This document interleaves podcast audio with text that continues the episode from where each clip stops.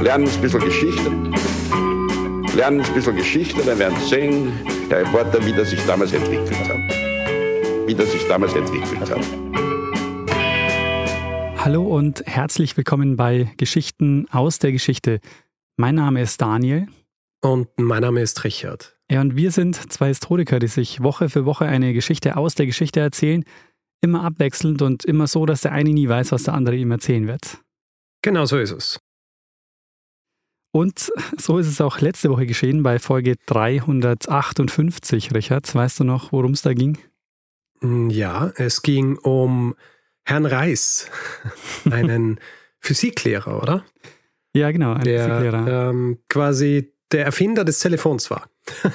Zumindest hat er dem Telefon den Namen gegeben. Genau. Ich würde es so formulieren, äh, war der Erfinder eines Vorläufers des Telefons. Eines, eines Prototelefons. Genau. Sehr gut. Eine Sache, die mich und uns öfter erreicht hat, war die Aussprache des Ortes, in dem Reis geboren ist. Mhm. Den habe ich nämlich falsch ausgesprochen. Richtig ausgesprochen ist es eigentlich Gelnhausen. Also man schreibt es nur mit einem L, aber man spricht es aus wie beim Geld, also Gelnhausen. Verstehe. Genau, es äh, sei hiermit berichtigt. Sehr gut. Na gut, es kann keine Folge geben, ohne am Anfang irgendwie Aussprache zu korrigieren. genau. Die wir in einer vorherigen falsch gesagt haben. Wobei es mir lieber ist, wenn es in deinen Folgen passiert. Aber natürlich. Passiert, glaube ich, auch statistisch gesehen häufiger bei mir als bei dir. Ja. Ich glaube, bei dir haben die Leute nur mehr Spaß, dich darauf hinzuweisen. Vielleicht. Das bedeutet aber, Richard, dass du diese Woche dran bist und ich mich hm. zurücklehnen kann und ich hoffe, du hast was vorbereitet. Ich habe etwas vorbereitet, Daniel. Anfang des 14. Jahrhunderts. Wann genau ist nicht klar, aber sicher vor 1330 veröffentlicht ein dominikanischer Mönch aus der Gegend von Genua mit dem Namen Jacobus de Cesolis oder Cesolis, da sind wir wieder bei der Aussprache, ein Werk mit dem Titel Liber de moribus hominum et officiis nobilium ac popularium. Hm was auf Deutsch so viel bedeutet wie Buch der Sitten, der Menschen und der Pflichten der Vornehmen und Niederen. Mhm. Und dieses Buch, das im Grunde eine Sammlung an Predigten darüber war, wie sich Menschen innerhalb einer Gesellschaft verhalten sollen. Das also dazu gedacht war, soziale Normen zu beschreiben. Dieses Buch wird beinahe über Nacht zu dem, was wir äh, heute Bestseller nennen würden. Mhm. Es gibt bald 18 unterschiedliche Versionen. Das Buch wird vom Lateinischen ins Italienische, Französische, Englische, Deutsche, Schwedische, Niederländische und Tschechische übersetzt. Wie ein Historiker schreibt, kein anderes Werk des Mittelalters wurde so oft kopiert. Seine Popularität glich selbst jener der Bibel. Na, interessant. So eine Art äh, mittelalterlicher Knigge. ja. Heute existieren sogar noch über 100 Handschriften davon. Mhm. Jetzt fragst du dich natürlich, was ist daran so besonders? Also Geistliche im Mittelalter haben eh ohnehin nichts anderes gemacht, als die Menschen über deren Positionen, Aufgaben und Pflichten in einer streng hierarchischen Gesellschaft zu belehren. Und tatsächlich ist es so, ich habe dir nicht den ganzen Titel des Buches gesagt. Es gibt nämlich einen weiteren Zusatz, den habe ich unterschlagen, der geht nämlich so. Sive Super Ludo Skakorum oder über das Schachspiel. Ah, sehr cool. Das meistgelesene Buch des Spätmittelalters nach der Bibel war also ein Buch über die Gesellschaft erklärt anhand des Schachspiels. Die Gesellschaft wird erklärt über das äh, Schachspiel. Okay, es geht nicht um das Schachspiel selber, also es ist keine Regelkunde des Schachspiels. Äh, nein. Aber es gilt trotzdem als eines der ersten europäischen Bücher über das Schachspiel. Mhm. Daniel, wie du dir denken kannst, werde ich heute über die Geschichte des Schachspiels sprechen. Woher es kam, wie es nach Europa gelangte und wie verstrickt es mit der Entwicklung der dortigen Gesellschaft war und weshalb es bis heute, nach über 1500 Jahren, nichts an Relevanz eingebüßt hat. Ah, sehr schön. Darauf freue ich mich sehr, Richard. Das ist ähm, viel viel verlangt worden. Ja, das kann ich mir gut vorstellen. Ich habe auch oft schon den Hinweis bekommen, ich soll mal was zur Schachgeschichte machen und habe mir immer gedacht, oh, das ist mir viel zu groß. Hm. Ich dachte mir, wenn, dann erzähle ich nur die Bobby Fischer Geschichte. Ja, ich muss dazu sagen, es ist eine sehr reiche Geschichte. Mhm. Deswegen werde ich, habe ich mir auf ein paar bestimmte Dinge fokussiert. Wir könnten wahrscheinlich einen ganzen eigenen Podcast nur zur Geschichte des Schachs machen. Was jetzt folgt, ist tatsächlich eine kleine Geschichte des königlichen Spiels. Das ist also deine Eröffnung. Meine Eröffnung, genau. Bevor ich jetzt aber damit beginne, dir zu erklären, woher das Schachspiel kommt, frage ich, hast du eine Ahnung, wo es herkommt? Nee, also tatsächlich gar nicht. Ich hätte halt die Vermutung wahrscheinlich irgendwie aus dem asiatischen Raum. Mhm. Naja, in dem Fall, hör mir einfach zu und okay. du wirst es rausfinden. Wann es genau erfunden worden ist, da gibt es keine eindeutige Jahreszahl. Ja? Was vor allem auch damit zusammenhängt, dass die Ursprünge des Schachspiels auch gern so ein bisschen vermischt werden mit diversen Mythen und Geschichten, wenn man so will, ja, mhm. Legenden. Eine davon möchte ich jetzt hier kurz umreißen, weil sie schön stellvertretend ist für das, als das das Spiel später dann auch betrachtet worden ist, nämlich als Stellvertreter für die reale Welt. Mhm. Und die Geschichte geht so. Also im Indien des 5. oder 6. Jahrhunderts soll eine Königin gelebt haben, die ihren liebsten Sohn als Thronfolger auserwählt hat. Allerdings wird dieser Sohn ermordet und ihre Berater fürchten sich jetzt davor, ihr diese schreckliche Nachricht zu überbringen. Sie suchen also nach einer Möglichkeit, ihr das quasi durch die Blume beizubringen. Und sie suchen einen Philosophen auf und erklären ihm ihr Problem. Und dieser Philosoph, der sitzt dann mal drei Tage lang schweigend und brütet über diesem Problem. Und nach diesen drei Tagen sagt er dann zu ihnen, ruft einen Zimmermann, er soll Holz in zwei Farben bringen, weiß und schwarz. Dieser Zimmermann kommt und der Philosoph gibt ihm die Anweisung, 32 kleine Figuren aus Holz zu schnitzen. Dann gibt der Philosoph die Anweisung, gegerbtes Leder zu bringen, daraus ein Quadrat zu schneiden und schließlich 64 Felder in dieses Leder zu stanzen. Dann stellt er die Figuren auf das Brett, betrachtet sie eine Zeit lang, wendet sich dann an einen seiner Schüler und sagt, dies ist Krieg ohne Blutvergießen. Hm. Er erklärt diesem Schüler die Regeln und sie beginnen zu spielen und schnell kriegen die Leute mit, dass hier ein neues Spiel entwickelt worden ist. Es verbreitet sich die Geschichte eines neuen Spiels und die Kunde dringt dann auch ans Ohr der Königin. Und sie sucht jetzt auch diesen Philosophen auf, setzt sich zu ihm und beginnt mit ihm zu spielen. Und als ihr Spiel vorbei ist, eine der beiden Könige wurde also schachmatt gesetzt, erkennt die Königin, was der Philosoph hier gemacht hat und sagt, mein Sohn ist tot. Hm. Und er antwortet ihr, ihr habt es gesagt. Hm. Und die Königin ist jetzt bereit zu trauen. Mhm. Die Geschichte stimmt natürlich nicht. Ja. Hat allerdings einen wahren Kern, auf den wir noch zurückkommen werden. Tatsächlich ist es so, dass jenes Spiel, das die größte Ähnlichkeit mit dem heutigen Schach aufweist, eines ist, das im Perserreich entstand und den Namen Chatrang trug. Mhm. Und dieses Spiel war ins Persische Reich über Indien gekommen, wo während der Zeit des Gupta-Reiches was entwickelt worden war, das den Namen Chaturanga trug. Dieses Chaturanga wiederum war hervorgegangen aus einem Würfelspiel, das äh, 8x8 Felder gehabt hat, also auf einem Brett mit 8x8 Feldern gespielt worden ist, war allerdings ein vierhändiges Spiel und war ursprünglich nicht einmal ein Spiel, sondern war der Versuch, Taktik und Strategie der Kriegsführung ohne Blutvergießen darzustellen bzw. zu üben. Mhm. Ja. Auch der Name Chaturanga, also jenes Spiels, das aus diesem Spiel hervorgegangen war, bedeutet so viel wie vier Arme und bezieht sich dabei auf die vier Einheiten der antiken indischen Armeen, also Infanterie, Kavallerie, Elefanten und Streitwagen. Hm. In späteren Versionen kommt dann eben auch der König dazu und ein Berater. Es ist allerdings nicht einmal hundertprozentig geklärt, äh, ob dieses Spiel tatsächlich aus Indien kam. Es wird auch so ein bisschen vermutet, dass das Spiel eigentlich nach Indien über die Seidenstraße aus China gekommen war. Ja? Es gab da ein Spiel, das hieß Shang-Chi. Da ist aber nicht ganz klar, ob es davor oder danach entwickelt worden ist oder vielleicht zeitgleich und inwieweit sich die beiden Spiele gegenseitig beeinflusst haben. Mhm. Ja? Wir wissen aber natürlich, die Seidenstraße, über die wurden nicht nur Waren transportiert, sondern natürlich auch solche Dinge. Ja? Also Ideen und Spiele. In Persien wo die älteste Quelle, die das Spiel referenziert, aufs sechste Jahrhundert datiert werden kann, wird das Spiel jedenfalls übernommen und verändert. Ja. Es wird jetzt zweihändig gespielt. Der König, der in der indischen Version der Raj war, der wird jetzt zum Schah, der Berater zum Wesir und das Spiel erhält jetzt auch diverse Bezeichnungen, die wir heute noch beim Schach kennen. Ja, also der Name selber, Schach, kommt naheliegenderweise vom Schah. Das Wort Mat bedeutet so viel wie tot, also der mhm. König ist tot auch die Bezeichnung für zum Beispiel den Streitwagen, das, was wir heute als Turm kennen, das hieß im Persischen Ruck. Und ich weiß nicht, ob du schon mal auf Englisch Schach gespielt hast. Im Englischen heißt der Turm Rook. Mhm. Ich habe mich immer gefragt, warum es Rook heißt, aber tatsächlich kommt es vom Persischen für Streitwagen. Zuständig für die darauf folgende beispiellose Expansion dieses Spiels nach und durch Europa ist dann aber was anderes, nämlich der Fall des Persischen Reichs bzw. des Sassanidenreichs zu jener Zeit. Mhm. Warum? Weil die relativ frisch durch den Islam geeinten Araber unter dem Kalifen Omar die Herrschaft der Perser im 7. Jahrhundert beenden. Und im Islamischen Reich wird das Spiel aufgenommen wie kaum ein anderes davor.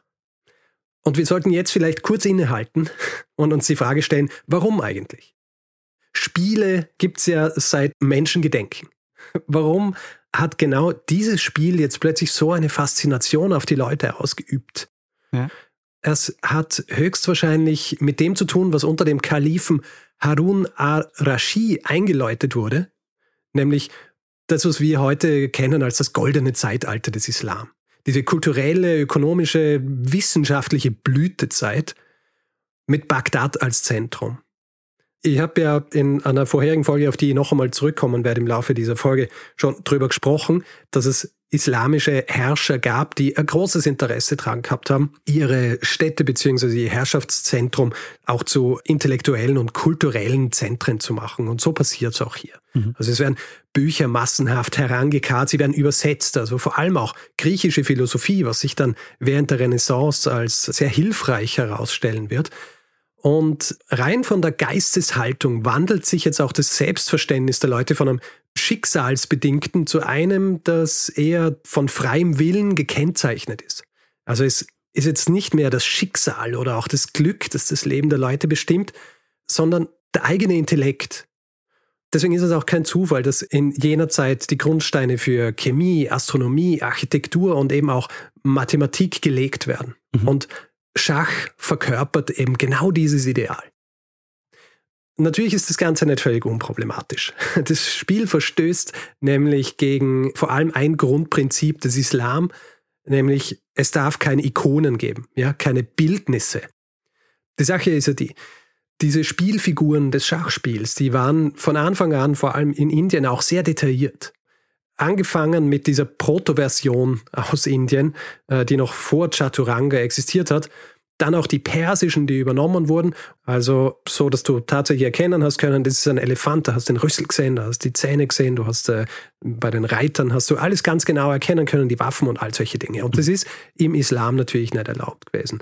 Also werden die Spielfiguren im Laufe der Übernahme durch das Islamische Reich werden diese Spielfiguren einer gewissen Simplifizierung unterzogen. Simplifizierung und Abstrahierung. Ein Umstand, der einige Jahrhunderte später noch interessante Blüten treiben wird. Aber äh, dazu später. So wird dann aus dem Streitwagen dann doch plötzlich ein Turm. Naja, du wirst es äh, noch hören, warum gewisse Dinge so ausschauen, wie sie ausschauen. Eine andere Sache, die auch gegen die Regeln des äh, Koran verstoßen hat, war, dass das Spiel dazu geeignet war, dass man darauf wettet. Ja? Mhm. Hat es viele ja. Leute gegeben, die natürlich Wetten abgeschlossen haben, gewinne oder, oder gewinnt der oder all solche Dinge. Ist eigentlich verboten, wird aber dann mehr oder weniger in Kauf genommen, weil es eben kein Glücksspiel ist. Ja? Also es ist äh, der eigene Intellekt, es gibt keine Würfel und deswegen wird es in Kauf genommen, was gewisse Herrscher nicht davon abhält, dieses Spiel immer wieder mal zu verbieten. Also zum Beispiel im Jahr 1005 verbietet der ägyptische Herrscher Al-Hakim Schach. Später wird es auch von anderen geistlichen Führern verboten, zum Beispiel auch von diversen christlichen. Wie kommt jetzt aber dieses Spiel nach Europa? Es gab da diverse Wege. Einerseits über den Umweg Konstantinopel. Du erinnerst dich vielleicht, ich habe mal eine Folge gemacht über Olga von Kiew. Mhm. Und die Rus-Wikinger, die Varäger, die wurden ja auserkoren quasi zur Leibgarde des oströmischen Kaisers. Mhm. Das heißt, die sind in Konstantinopel, die kommen dann wieder zurück in die Rus und bringen dieses Spiel mit. Ja, so gelangt das Spiel nach äh, Russland. Vor allem kommt das Spiel aber über einen anderen ganz bestimmten Weg nach Europa. Hier können wir jetzt auch eine kleine Verknüpfung zu einer meiner vorherigen Folgen machen, nämlich über Valada. Das heißt, das Spiel kommt vor allem über Spanien nach Europa. So soll zum Beispiel ein ehemaliger Sklave namens Siriab, der aus Bagdad flüchten hat müssen, seinen Weg ins Kalifat Andalusiens gemacht haben. Und dem dortigen Emir Abd al-Rahman II. das Spiel beigebracht haben. Und wenn du ein sehr gutes Gedächtnis hast, und ich weiß, dass du ein sehr gutes Gedächtnis hast, dann denkst du dir jetzt, ah ja, den Namen kenne ich, den hat Richard nämlich erwähnt. Das ist einer dieser Emire, die ich in der Folge über Valada erwähnt habe, die eben Cordoba auch zu so einem intellektuellen, kulturellen und, und wissenschaftlichen Zentrum gemacht haben. Ja, ich wollte gerade sagen, über den redest du ja ab Minute 25 so ein bisschen, ne? Ich schaue das nach nachher, ob es tatsächlich Minute 25 war. In Sizilien landet das Spiel auch, auch vor allem durch muslimische Truppen, die zum Beispiel aus Spanien, aber auch aus Tunesien, Libyen oder Ägypten kommen. Die nehmen dann Sizilien ein, aber auch kleinere Teile des italienischen Festlands und so gelangt das Spiel auch über diesen Umweg nach Europa.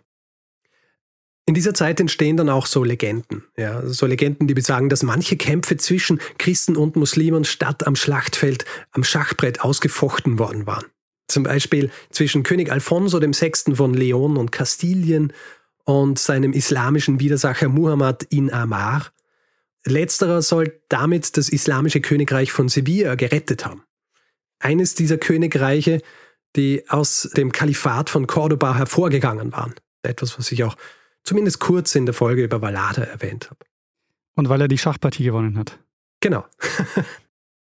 Es ist höchstwahrscheinlich eine Legende. Wir dürfen aber nicht vergessen, dass jene Zeit, äh, trotz der verfeindeten Lager, schon eine war, in der sich beide Seiten, Christen und Muslime, gegenseitig kulturell und intellektuell beeinflusst haben. Also so richtig absurd ist die Vorstellung äh, dann auch wieder nicht, dass sie gewisse Konflikte einfach über das Schachbrett statt über das Schlachtfeld beenden bzw. austragen. Jedenfalls, das Schachspiel ist jetzt in Europa angekommen und man kann interessanterweise am Weg, den das Spiel jetzt durch die unterschiedlichen Länder macht, auch ganz gut festmachen, wie Wissen zu jener Zeit von einem Ort zum nächsten reist. Mhm. Ja, also wir haben belegt, dass das Schachspiel 997 in einem Kloster in der Schweiz existiert, dann im Jahr 1008 im christlichen Spanien, im Süden Deutschlands im Jahr 1050 und in Zentralitalien dann im Jahr 1061. Weiß man eigentlich, ob es dann unterschiedliche Regelvarianten gab, die sich da verbreitet haben, oder war das mehr oder weniger schon so sehr ähnlich? Du greifst etwas vor.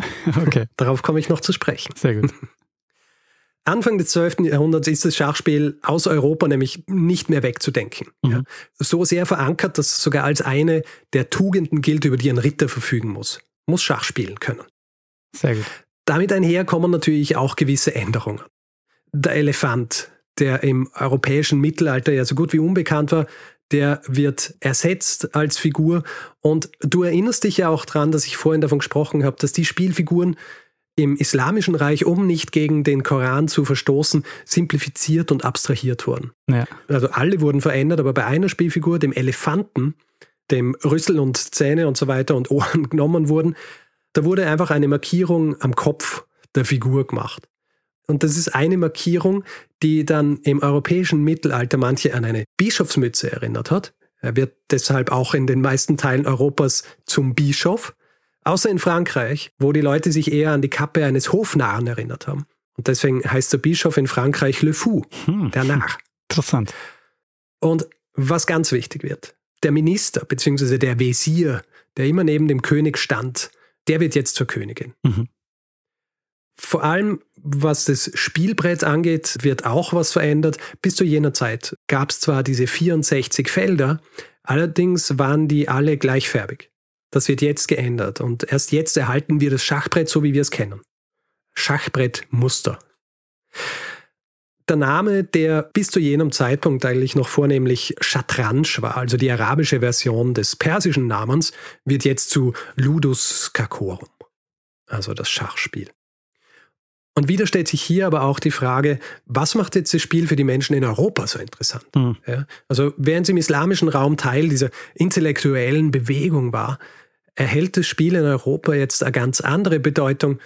Und hier komme ich wieder zurück zu meiner Einleitung. Das Werk des Mönchs, der Schach dazu verwendet, den Leuten ihre Aufgaben und Positionen in der Gesellschaft zu erklären.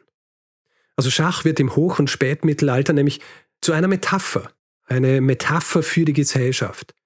eine Aufgabe, die bis zu jenem Zeitpunkt vor allem der menschliche Körper übernommen hat. Mhm. Ja, was so war der Kopf, ja, das ist der Herrscher und alle anderen Teile des Körpers sind unterschiedliche Teile der mittelalterlichen Gesellschaft. Und Schach stellt es dann ein bisschen auf den Kopf, weil Schach kann jetzt alle abdecken, auch ein bisschen komplexer, als es diese Metapher des Körpers konnte.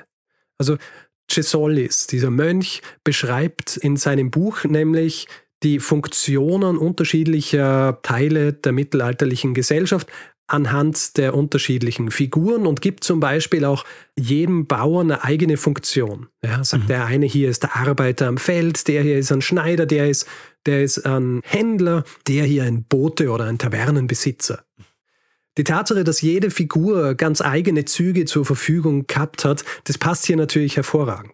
Also dieses Bildnis, wir sind alle Teil einer Gesellschaft, wir haben unterschiedliche Aufgaben, wir haben unterschiedliche Fähigkeiten und das ist so diese Metapher, die der mittelalterlichen Gesellschaft so ein bisschen dabei hilft zu erkennen, was ihre Positionen und ihre Aufgaben sind. Ein wichtiger Schritt in der Festigung der Feudalgesellschaften des 12. und 13. Jahrhunderts, mhm. wie eine Historikerin namens Jenny Adams beschrieben hat. Abgesehen davon stellt sich Schach auch bald als eine hervorragende Möglichkeit des Werbens heraus, ja, am Hof. Also noch bevor so diese höfische Romantik existiert hat, also bevor es sowas wie den Minnesang gegeben hat, ist das Schachspiel was, das Männer und Frauen miteinander tun können, ähm, ohne ja Grenze zu überschreiten. Also es ist so ein bisschen Schach als Intimitätsersatz. Und es ist deshalb kein Wunder, dass das Schachspiel Europa wie im Sturm nimmt. Allerdings, und jetzt kommen wir wieder auf das zurück, was du vorhin angesprochen hast mit den unterschiedlichen Versionen. Ja. Europa zu jener Zeit ist natürlich kein geeintes Europa. Ja? Also nicht so wie das Islamische Reich, das eine gewisse Kohäsion gehabt hat. In Europa hast du unterschiedliche Sprachen, unterschiedliche Gepflogenheiten, unterschiedliche Regionen, Kulturen etc. Und das ist ein Grund, weshalb das Spiel in jener Zeit viele unterschiedliche Formen annimmt unterschiedliche Regeln, was die Züge der einzelnen Figuren angeht. Manchmal wurde es auch wieder zu viert gespielt, manchmal wurde es sogar mit Würfeln gespielt, hm. was natürlich diesem eigentlichen Grundgedanken des Spiels völlig zuwiderläuft. Ja. Einer der Gründe, weshalb zum Beispiel Würfel dazugenommen wurden, war, dass die bestehenden Regeln des Schachspiels dafür gesorgt haben, dass das Spiel relativ langsam und langatmig war. Also es hat gut sein können, dass das Spiel mehrere Stunden, sogar mehrere Tage gedauert hat. Auch ohne ewiges Nachdenken. All das ändert sich allerdings im 15. und 16. Jahrhundert. In jener Zeit, die in Europa vor allem dadurch ausgezeichnet äh, wird, dass es eine nicht geringe Anzahl an mächtigen Königinnen gegeben hat, zum Beispiel Mary Queen of Scots, äh, Elizabeth I, Katharina von Aragon, Mary Tudor, und in dieser Zeit, und also es ist jetzt nicht ganz klar, wie sehr dieser Einfluss wirklich eine Rolle gespielt hat, aber es ist sehr naheliegend, dass eine große Rolle gespielt hat. In jener Zeit ändert sich auch die Funktion der Königin am Schachbrett. Mhm. Heute kennen wir die Königin als die mächtigste Figur am Brett. Also darf diagonal fahren, darf fahren wie ein Bischof, darf fahren wie ein Turm, kann geradeaus, rückwärts, alles, was sie will, kann sie tun das wird in jener Zeit dahingehend geändert. Mhm. Und es werden auch andere Dinge verändert, wahrscheinlich auch um das Spiel interessanter, schneller, aggressiver zu machen. Jeder Bauer darf jetzt beim ersten Zug einen oder zwei Felder vorrücken. Der Bischof, der bis zu jenem Zeitpunkt nur eine gewisse, eine limitierte Anzahl an Feldern diagonal fahren hat dürfen, der darf jetzt so weit fahren, wie er will, solange ihm nichts im Weg steht. Mhm. Und es wird auch im 16. Jahrhundert die Rochade eingeführt. Oh ja. Mhm. Also ein Spielzug, der aus dem heutigen Schach nicht mehr wegzudenken ist. Ja, also meistens wird mit der Rochade das Ende der Eröffnung gekennzeichnet. Ist das so? Ich mache das nur immer zum Spaß, äh, um anzuzeigen, dass ich weiß, wie das geht. Wir haben alle unterschiedliche Arten und Weisen, Schach zu spielen. Aber grundsätzlich ist es so, dass immer gut ist, bevor das Mittelspiel startet, dass du deinen Königin relative Sicherheit gebracht hast und das machst du eben mit der Rochade. Okay. Du eröffnest am Anfang, entwickelst deine Figuren so, dass du dann die Möglichkeit hast, die Rochade durchzuführen. Und dann beginnt das Mittelspiel, wo du nicht mehr nach dem Eröffnungsbuch spielst. Mhm. Zu jener Zeit wird also dieses Schach geboren, wie wir es heute kennen. Und es erfreut sich immer größere Beliebtheit. Wird ein Renaissance-Symbol für Unterhaltung am Hof, wird auch eine hervorragende Metapher für soziale Fragen, wird so auch in Texten verwendet. Cervantes zum Beispiel verwendet in Don Quixote äh, das Schachspiel, um Ungleichheiten zu illustrieren. Mhm. Ja. Es werden zu jener Zeit dann auch schon etliche Bücher zum Spiel veröffentlicht, also wirklich Handbücher zu Eröffnungen zum Beispiel, vor allem in Spanien und Italien. Madrid und Rom waren im Grunde die Schachhauptstädte der Renaissance. Orte, wo Schachspiele am Hof so zelebriert wurden wie Musiker oder Künstler. Hm. Ab welchem Jahrhundert spricht man jetzt davon, dass das Schachspiel auch so dann fertig ist, wie wir es heute kennen? Grundsätzlich sagt man, dass es gegen Ende des 15. Jahrhunderts passierte. Mhm. Also höchstwahrscheinlich gegen Ende des 15. Jahrhunderts, weil es gibt da einen Text, wo diese Regeln erwähnt werden, mehr oder weniger zu jener Zeit. Über die nächsten Jahrhunderte wird Schach also ausgiebig vor allem von der Aristokratie gespielt. Aber durch die sich jetzt auch langsam herausbildende Mittelklasse widmen sich immer mehr und mehr Leute diesem Spiel. Mhm. Und wenn ich dir jetzt sage, welche Städte sich als das neue bzw. die neuen europäischen Zentren des Schachspiels herauskristallisiert haben, dann wirst du nicht überrascht sein. Denn ich habe ja mal eine Folge über den Schachtürken gemacht. ja. Auch schon eine Zeit her, aber da habe ich diese beiden Städte genannt. Kannst du dich noch erinnern, welche das waren? Äh, Wien und Paris. Fast. London und Paris. Äh, Wien war auch recht beliebt, aber London und Paris waren die vor allem im, im 18. und 19. Jahrhundert. Mhm. In Paris war es vor allem ein bestimmter Ort, nämlich das Café de la Régence. Kleines Bistro in der Rue Saint-Honoré in der Nähe des Louvre, wo ab ungefähr 1740 alle hinpilgern, die sich mit den stärksten Spielern messen wollen. Darunter auch, und das habe ich in der Schachtücken-Folge ja auch erwähnt, Leute wie Benjamin Franklin oder Napoleon. Napoleon übrigens, der angeblich nie ohne ein Reiseschach unterwegs war. Also auch verfallen dem Schachspiel. Mhm. In diesem Café de la Régence trifft sich alles, was Rang und Namen hat. Es sticht aber vor allem einer hervor, auch einer, den ich in dieser Schachtürken-Folge schon erwähnt habe, weil er gegen den Schachtürken gespielt hat. Der beste Spieler zu jener Zeit, ein gewisser Philidor. Also genauer François-André Daniquin Philidor, der ein Musiker und Komponist war, der bereits als Jugendlicher beginnt, im Café de la Régence zu spielen. Und er wird tatsächlich zum besten Spieler seiner Zeit, vor allem, weil er das Spiel mehr oder weniger revolutioniert. Du musst dir vorstellen, im Schachspiel, vor allem eben nachdem es die neuen Regeln bekommen hat, hat es unterschiedliche Arten des Spielens gegeben, die vorherrschend waren. Und zu jener Zeit herrscht vor allem vor das romantische Spiel, wie es genannt worden ist. Es zeichnet sich durch seine stürmische Art aus, die mehr aus Taktik und so gut wie nicht aus Strategie besteht. Philidor der ändert das. Philidor entwickelt Dinge wie zum Beispiel eine Bauernabwehr, wenn man so will. Ja, also der legt sehr viel Wert auf die Bauern und die Möglichkeiten, die man haben kann, wenn man die Bauern richtig formiert. Und das ist was ganz Neues zu jener Zeit. Er schreibt dann auch ein Buch drüber. Analyse des Schachspiels wird ein Bestseller. Und in Frankreich, Großbritannien und Deutschland erfreut sich das Spiel immer größere Beliebtheit. Was man auch daran merkt, dass dann ab den 1830er und 40er Jahren es äh, immer größer werdende Zahl an Schachmagazinen und Kolumnen in der Presse gibt über Schach und im Jahr 1851 wird das erste offizielle internationale Schachturnier abgehalten und zwar in London während der Great Exhibition, hm. ja, der großen Weltausstellung. Mhm. Gewinner dieses internationalen Schachturniers war übrigens ein gewisser Howard Staunton. Und wenn du heutzutage so Schach spielst, also die Standard-Schachfiguren verwendest, mhm. und wenn du sie siehst, dann weißt du, welche ich meine, dann spielst du mit einem Set, das Staunton-Set heißt, mhm. so wie er. Mhm. Ist zwar nicht von ihm entwickelt worden, aber hat seinen Namen bekommen, weil er es quasi endorsed hat, als es äh, entwickelt worden ist. Das Times New Roman unter den Schachsets. Sehr solide, also anfangs nicht hässlich oder so. Äh, es wurde eben darauf geschaut, dass es relativ günstig produziert werden kann, dass die Figuren aber auch sehr gut stehen, weil es gibt nichts Schlimmeres, als wenn du Figuren hast, die man leicht umwerfen kann zum Beispiel. Die waren alle so konzipiert, dass du sie relativ leicht herstellen kannst, aber sie trotzdem eine gewisse Ästhetik haben. Mhm. Die erste Schachweltmeisterschaft wird dann im Jahr 1866 abgehalten.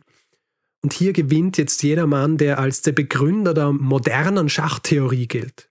Und zwar ein Österreicher namens äh, Wilhelm Steinitz. Geht so als Österreicher, wurde aber in Prag geboren und stirbt dann in den USA. Mhm. dieser wissenschaftliche Ansatz von Steinitz und seine Art zu spielen ist quasi der Sargnagel der romantischen Spielweise. Hm.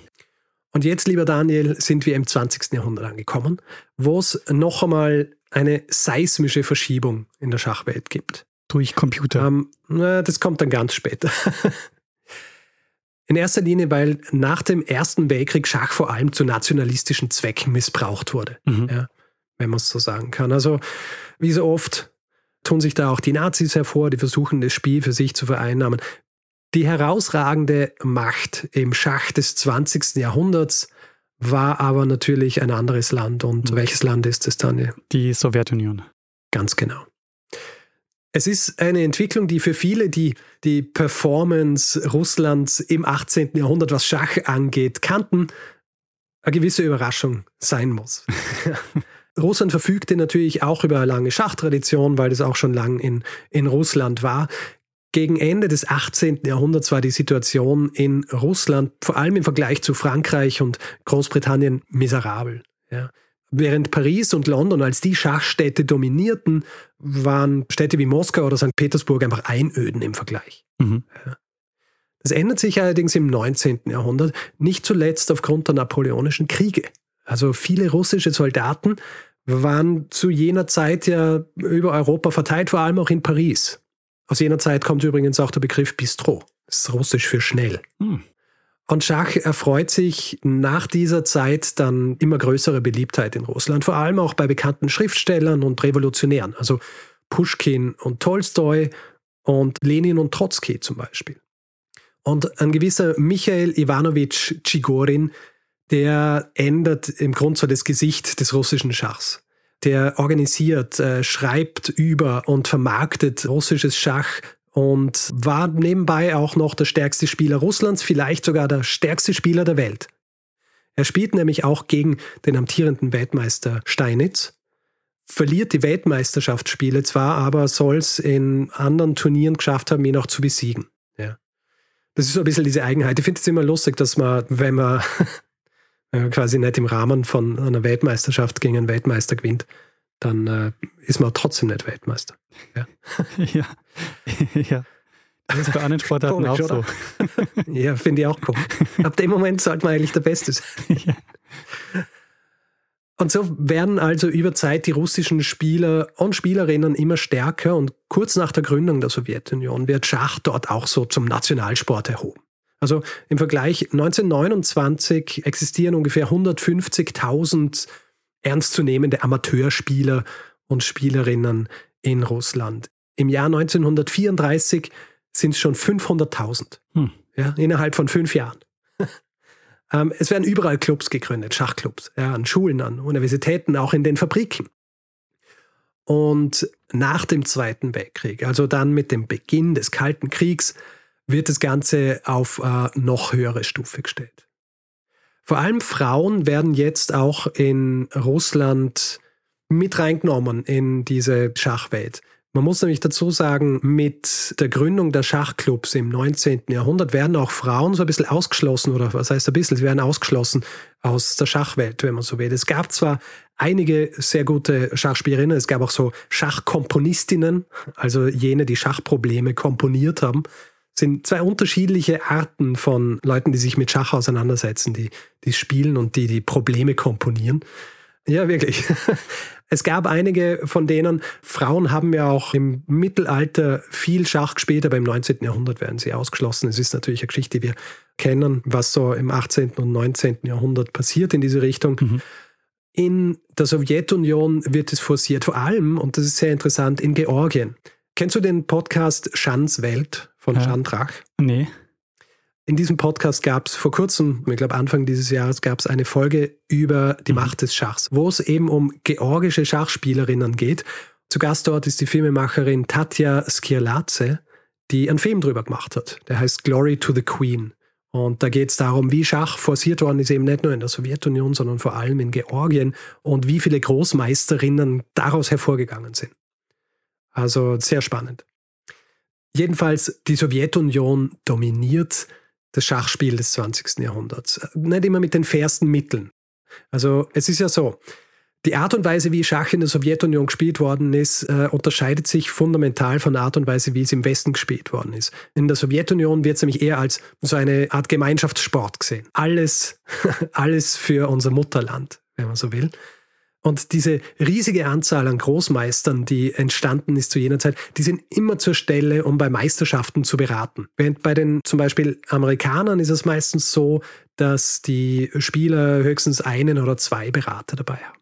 Es gibt auch diese Geschichten, dass bei Turnieren oft auch so gespielt worden ist, dass sich russische Spieler gegenseitig gewinnen haben lassen, um sich hochzuleveln, mhm. ja, ohne sich groß anstrengen zu müssen. Hochzuleveln. Ja also ich nenne es halt Hochleveln, ja, die quasi die frühen Partien so gespielt haben, dass sie leicht aufgestiegen sind, damit sie dann nicht völlig erschöpft waren, wenn sie dann bei den wichtigeren Spielen waren.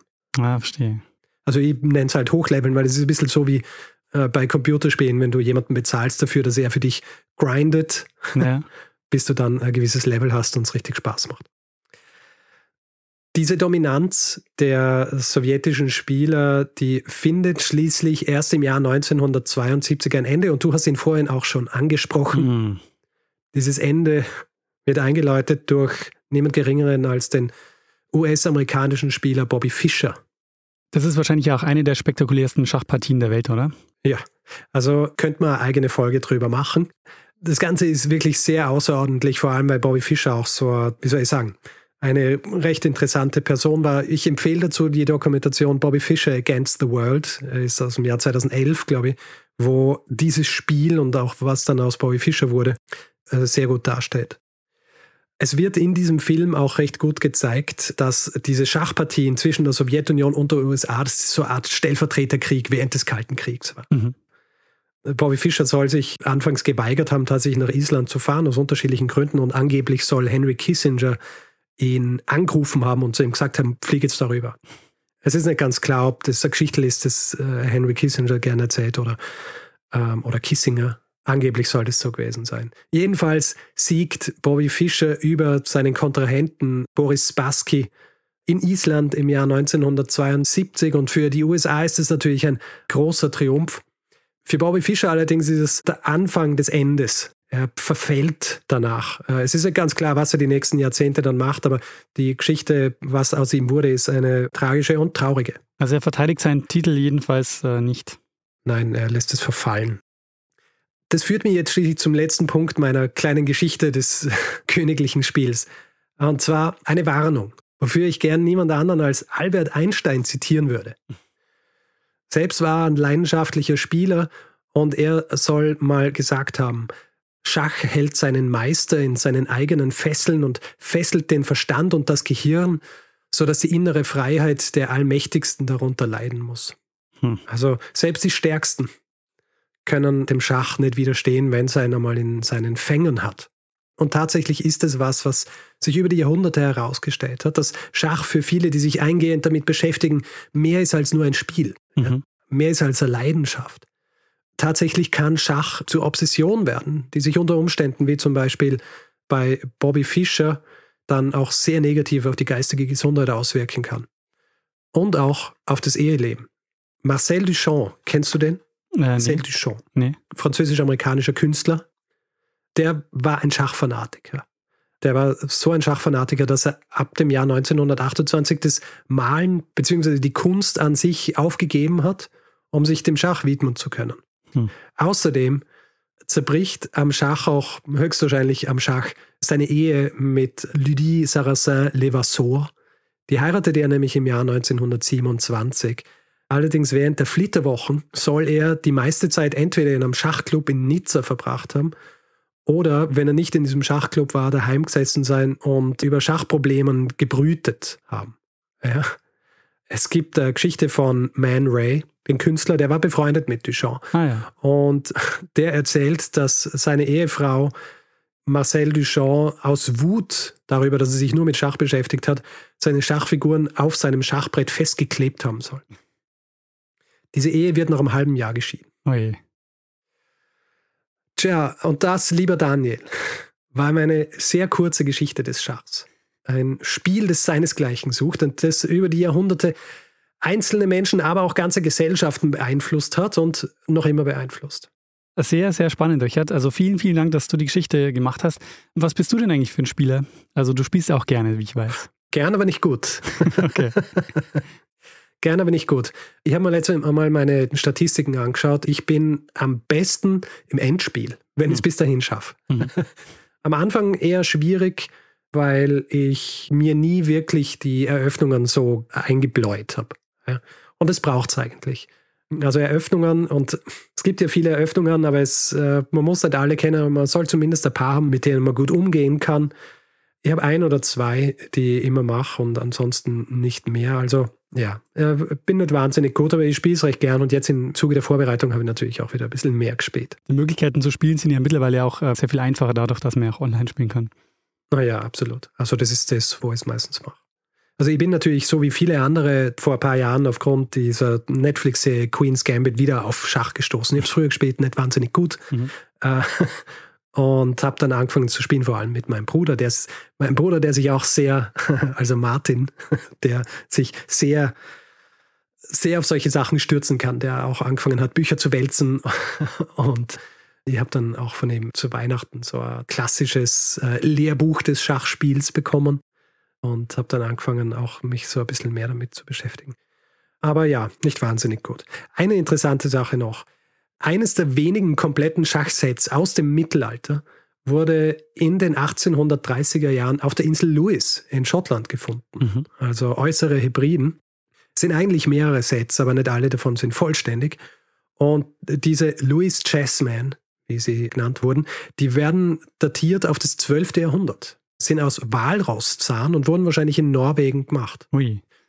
Und äh, du weißt ja, ich war vor einigen Jahren in Schottland mhm. und die meisten dieser Louis Jasmine sind mittlerweile im British Museum. Aber ich glaube, ein oder zwei sind in Stornoway, also in der, der Stadt auf Lewis. Und es gibt auch so große Versionen davon aus Holz. Und es gibt ein Foto von mir neben einer dieser äh, Replikas. Vielleicht nehme ich es als ähm, Bild für unsere Episode. Ja, sehr cool. Das war noch die Zeit, wo der Bischof noch ein Elefant war. Ähm, nein. Okay. Also diese Louis Chessmen sind auch sonst sehr interessant. Also die sind nämlich sehr detailliert geschnitzt und sind vor allem auch so gemacht, dass sie eher so comichaft wirken. Hm. Ja, also nicht so wahnsinnig ernst und es ist auch so zum Beispiel der Springer auf seinem Pferd, das Pferd schaut eher aus wie so ein Pony. Die Füße des Reiters gehen fast bis auf den Boden, wenn er drauf sitzt und so weiter. Also sind äh, sehr lustig gemacht eigentlich und wirklich fast comichaft und üben, glaube ich, eine sehr große Faszination auf, auf die Leute. Also ich habe so ein Interview gesehen, wo es um diese Louis Chessman im British Museum geht und dass die Leute so fasziniert sind davon. Die sind nicht wahnsinnig groß, aber die strömen alle dorthin und stehen dann so staunend davor vor, diesen, vor diesem Schachset. Gibt es übrigens auch ähm, zu kaufen dann im Giftshop vom British Museum. Hast nicht gemacht? Nein. Jetzt ich habe sie dort gar nicht gesehen. Ah, verstehe. Ähm, naja, jetzt würde ich es, äh, glaube ich, auch nicht machen. Interessanterweise in einem der Harry Potter-Filme mhm. ähm, spielen sie Schach in einem Zimmer und dieses Schachset, das sie dort verwenden, das sind die Louis Chessmen. Ah, cool. Was macht denn eigentlich für dich den Reiz des Spiels aus? Also ich meine, wie wir jetzt auch gehört haben, Schach ist wahrscheinlich mit eines der traditionsreichsten Spiele überhaupt, die wir kennen, oder? Hm. Also ich mag die Art und Weise, wie es so ein bisschen mein Denken verändert, wenn ich viel spiele. Mhm. Ja? Was Vor- und Nachteil sein kann. Also es gibt etliche Geschichten von Leuten, die sagen, dass sie sich nach einiger Zeit, wenn sie sich sehr mit Schach beschäftigt haben, dass sie nur noch Schach in der Welt sehen.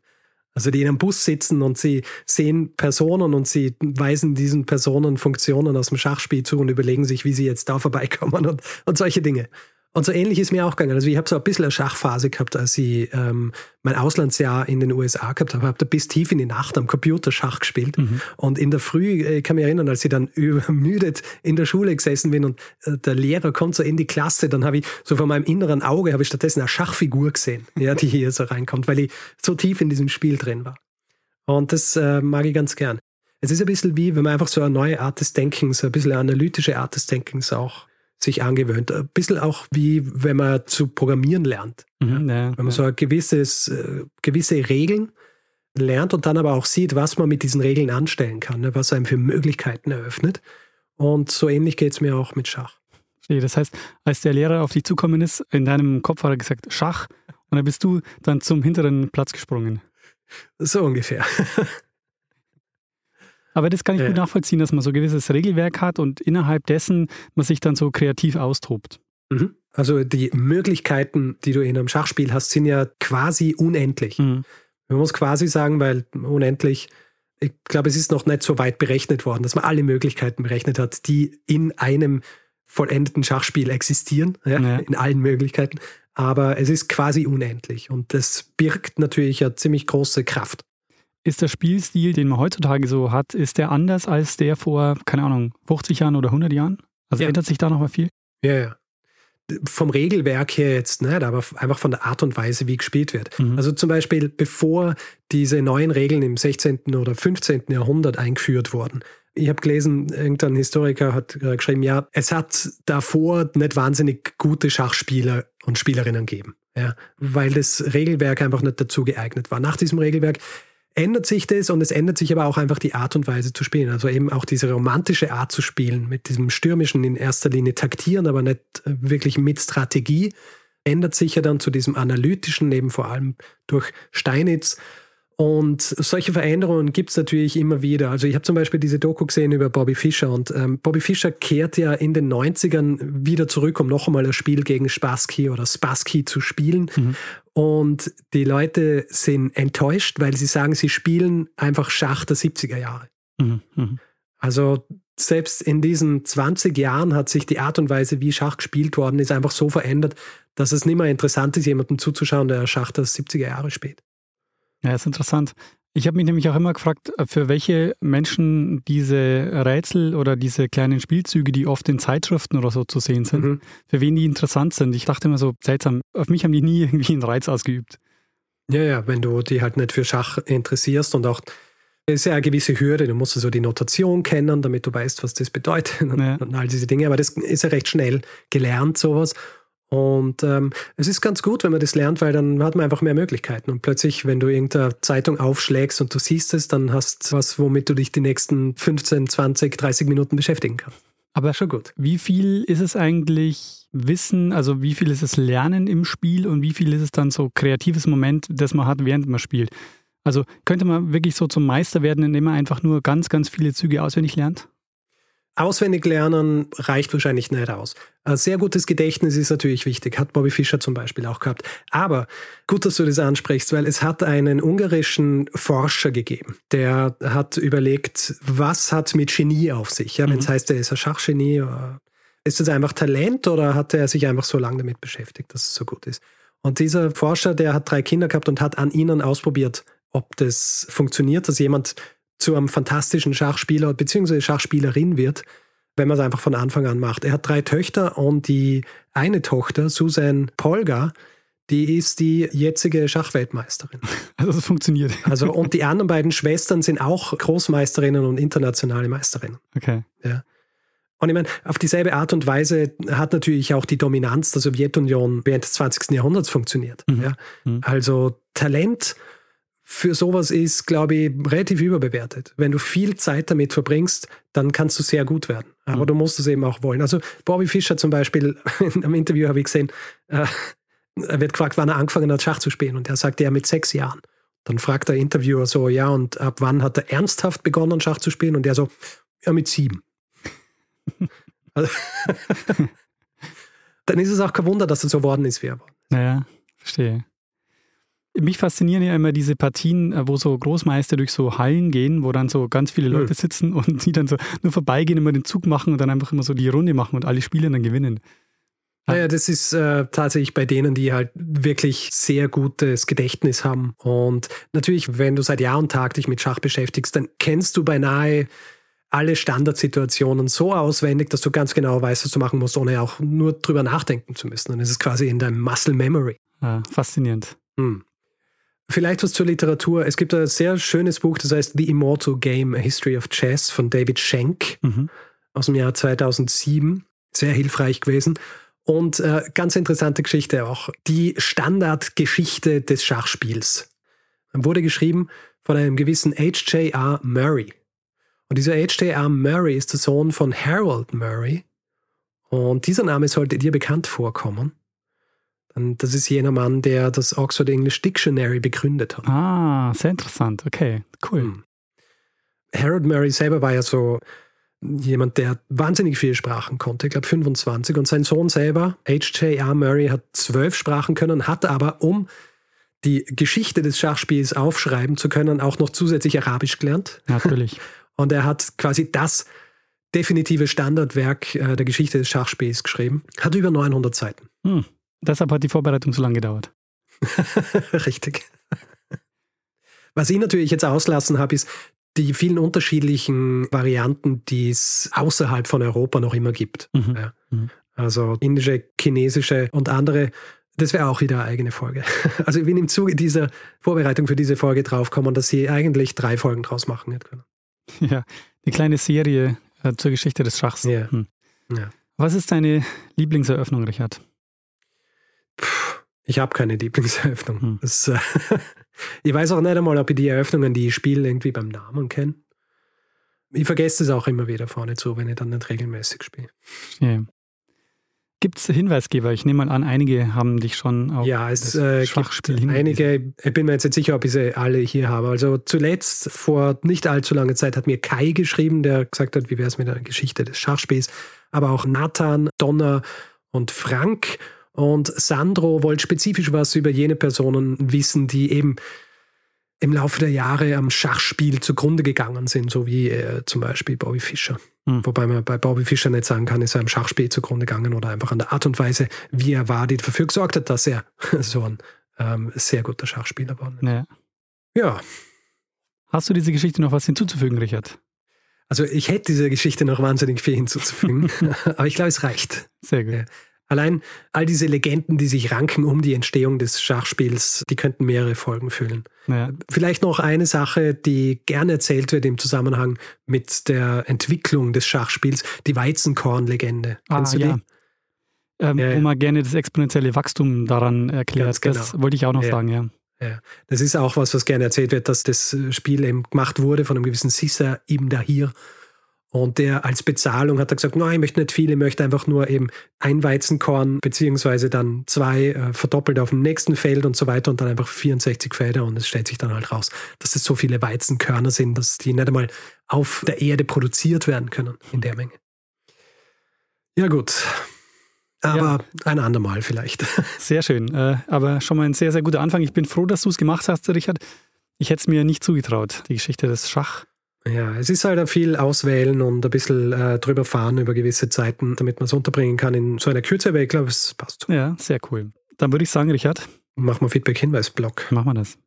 Gut, wer Feedback geben will zu dieser Folge oder anderen, kann das entweder per E-Mail machen, feedback.geschichte.fm, kann es direkt auf unserer Website machen, geschichte.fm, kann es auf einem unserer Social-Media-Kanäle machen, Twitter, Instagram oder Facebook, da heißt mal Geschichte FM, auf Mastodon sind wir auch zu finden, einfach geschichte.social eingeben. Und wer uns reviewen will, Sterne vergeben äh, und solche Dinge, kann es zum Beispiel auf Apple Podcasts machen, auf panoptikum.io oder grundsätzlich überall, wo Podcasts bewertbar sind. Merch äh, findet ihr unter geschichte.shop und es gibt zwei Möglichkeiten, diesen Podcast werbefrei zu hören. Und zwar gibt es den Kanal Geschichte Plus auf Apple Podcasts. Da bekommt ihr für 3,99 die Folgen ohne Werbung. Genauso findet ihr die Folgen ohne Werbung bei Steady. Da gibt es auch den Feed für 4 Euro im Monat zu kaufen. Alle Infos dazu findet ihr unter geschichte.fm steady. Wir bedanken uns in dieser Woche bei Luca, Henning, Lars, Sebastian, Dirk, Martin, Annika, Florian, Nicola, Steve, Oliver, Christopher, Daniel, Georg, Sarah, Janosch, Carsten, Felix, Friedegard, Mitra, Fabian, Laura, Kim, Jan, Lorenz, Günther, Sofian, Judith, Georg und Markus. Vielen, vielen Dank für eure Unterstützung. Ja, vielen herzlichen Dank. Tja, Richard, dann würde ich sagen, Machen wir das, was wir immer tun. Und geben wir dem einen das letzte Wort, das er immer hat. Bruno Kreisky. Lernen ein bisschen Geschichte. Lernen ein bisschen Geschichte, dann werden Sie sehen, der Reporter, wie das sich damals entwickelt hat. Wie das sich damals entwickelt hat. Regeln erwähnt werden, ähm, mehr oder weniger zu jener Zeit. Verstehe. Aber die Abseitsregel gibt es da noch nicht. Daniel. Abseitsregel. Äh,